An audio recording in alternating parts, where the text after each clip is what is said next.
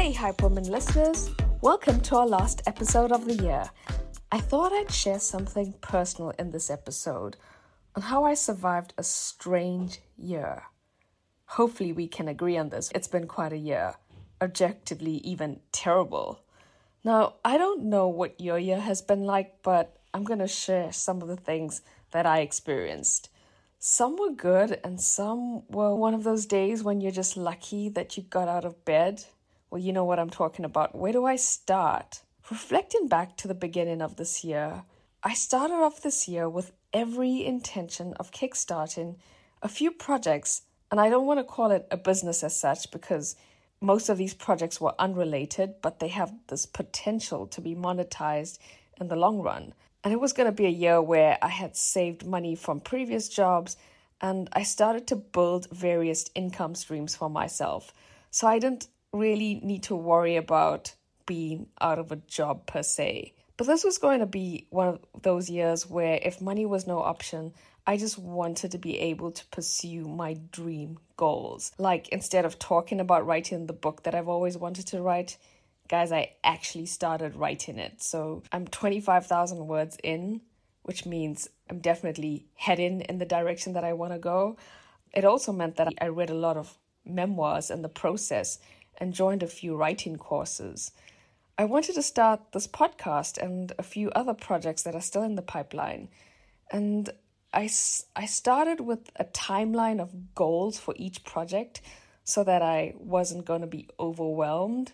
Being a mom and being a wife, there's, there's so many other things that you've got to manage as well. And if you're someone who goes to gym regularly, then you know a thing or two about goal setting and that not everything is an overnight success, but rather a constant, steady set of habits that you incorporate daily into your lifestyle. So, for example, maybe it's daily meditation, daily affirmations, or productivity hacks, whatever it is that makes you perform better and more efficiently. And after accepting that in this instant gratification world, we think we need to conform to can sometimes discourage us from celebrating slow but steady progress. So I was, yeah, I was reminded that I needed to change my mindset if I wanted to ensure that I stay focused on my goals. Now, I would love to say that this is a po- foolproof plan and that it worked out perfectly. Only in a year as turbulent as this was, consistency didn't always help. This is what happened.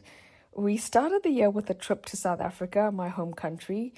We were lucky to be there for the summer, and that turned out to be our first and last long haul flight for the year. And then, almost as soon as we got back, things started to turn around, and we entered into a lockdown, and travel bans came into place.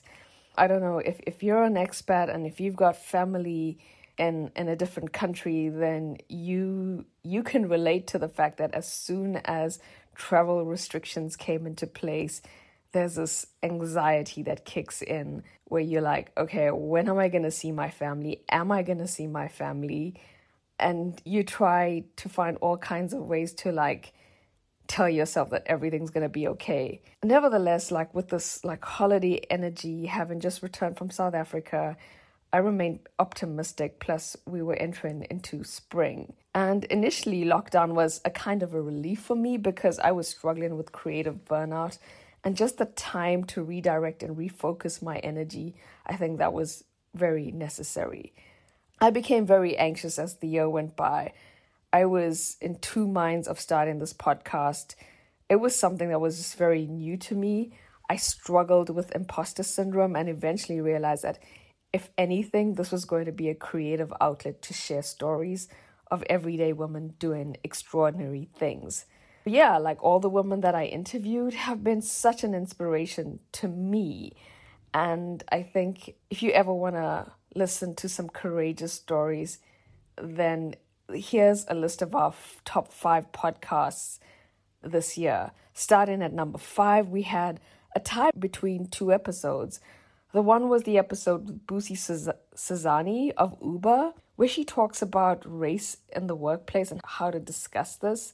I found this such a healing conversation because we got to talk about race openly because as a person of color, suddenly you, you felt more seen, acknowledged for who you are.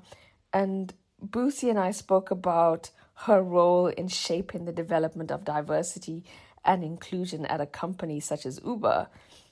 The other episode that tied was how was was an interview with a dear friend of mine and former colleague, family law attorney Yolandi van der Walt. Now, Yolandi's story was something I chose to do because she's just such a resilient woman and a mom, and she was shot in the head and shoulder while working on a pro bono case.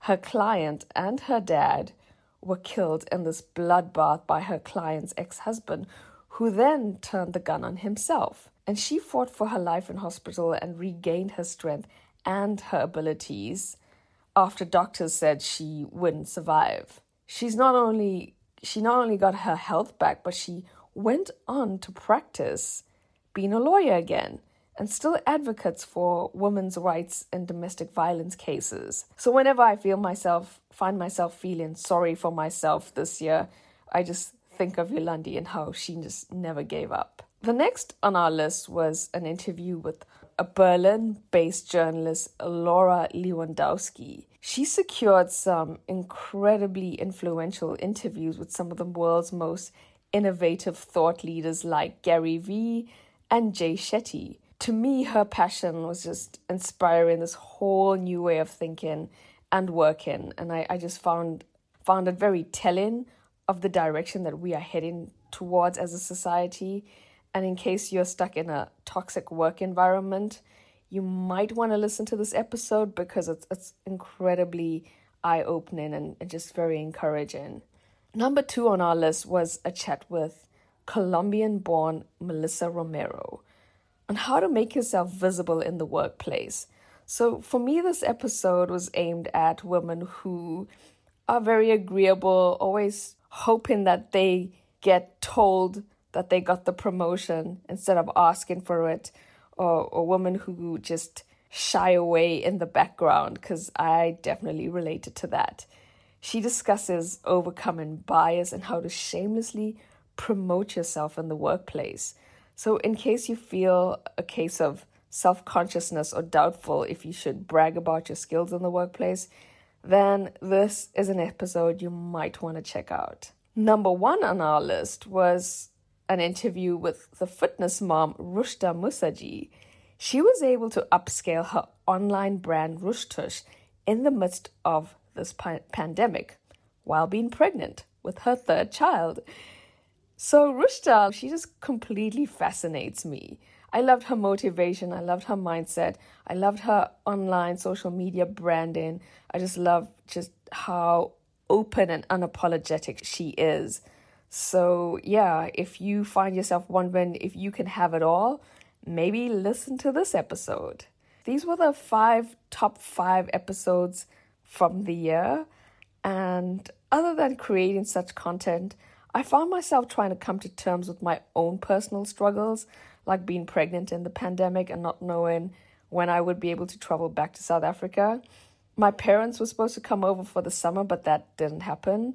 And around the same time, my parents also contracted COVID and ended up in hospital. And when you're in a different country and your parents are in ICU, you don't know much about what's going on with their health. And it's just such it's just so crazy. And I found myself pushing through this because, quite frankly, you don't have any other choice. Life still carries on. And one thing I realized is that I had to do this year was there were a lot of changes, a lot of emotions, a lot of transitioning. And I knew that I didn't want to internalize my stress and disappointment. So I started speaking to a therapist, which also helped me handle my anxiety better. Long walks in the forest until I couldn't walk anymore. I broke out of my routine every now and then and went for walks in the evening in the cold winter just to feel refreshed.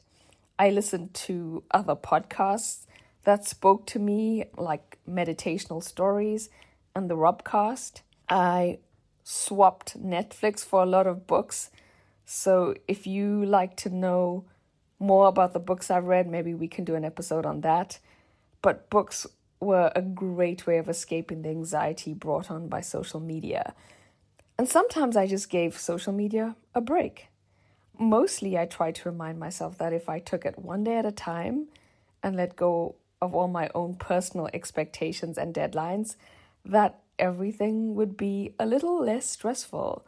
So, yeah, patience, flexibility, less self judgment were definitely some of the key learning experiences brought on by this year. Somehow, everything started to flow as soon as I learned to let go. There were some days when I recorded a podcast episode in my bed in my pajamas. I attended a lot of conferences even in my pajamas. I'm not gonna lie, but I actually really, really appreciated this one. When I've learned to focus on the small things, like being grateful for being alive, being grateful for days that were filled with sunshine in, in as winters set in, or that my kid and husband are healthy because my husband works on the front line and he often comes into contact with COVID patients somehow I found myself that I wasn't afraid anymore and that I was just glad that we both could do the thing that we wanted to do. So while fear surrounded us, we also had to zero in on our potential to make a difference. And another thing I learned this year is that peace of mind is not just something you get, it's something that you already have and that you have to protect.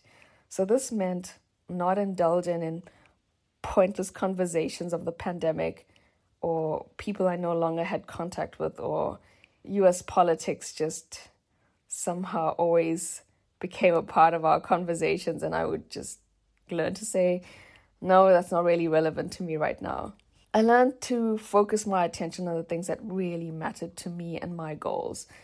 The rest I decided was none of my business. This gave me room to appreciate ways I could be a blessing to other people who needed help, or even if there were like organizations that I wanted to support that were feeding communities in need. I just thought, like, how can I make a difference? But again, it's that analogy of putting the oxygen mask on yourself first before you can assist others. So, if anything, we were definitely in survival mode this year but I'm grateful that we're going through this portal. And I'm going to leave you with a few words from an article called Portal to a New World, written by Indian author Arundhati Roy. And it, it goes a little something like this What is this thing that has happened to us? It's a virus, yes. In and of itself, it holds no moral brief, but it definitely is more than a virus. It has made the mighty kneel and brought the world to a halt like nothing else could. Minds are still racing back and forth, longing for a return to normality, trying to stitch our future to our past, and refusing to acknowledge the rupture. But the rupture exists, and in the midst of this terrible despair, it offers us a chance to rethink the doomsday machine we have built for ourselves. Nothing could be worse than a return to normality. Historically, pandemics have forced humans to break with the past and imagine their world anew. This one is no different. It's a portal, a gateway between one world and the next. We can choose to walk through it, drag in the carcasses of our prejudice and hatred, our avarice, our data banks, and dead ideas our dead rivers and smoky skies behind us. Or we can walk through lightly, with little luggage, ready to imagine another world and ready to fight for it. So until next year, thank you for listening and supporting Hype Woman the podcast. Peace and love.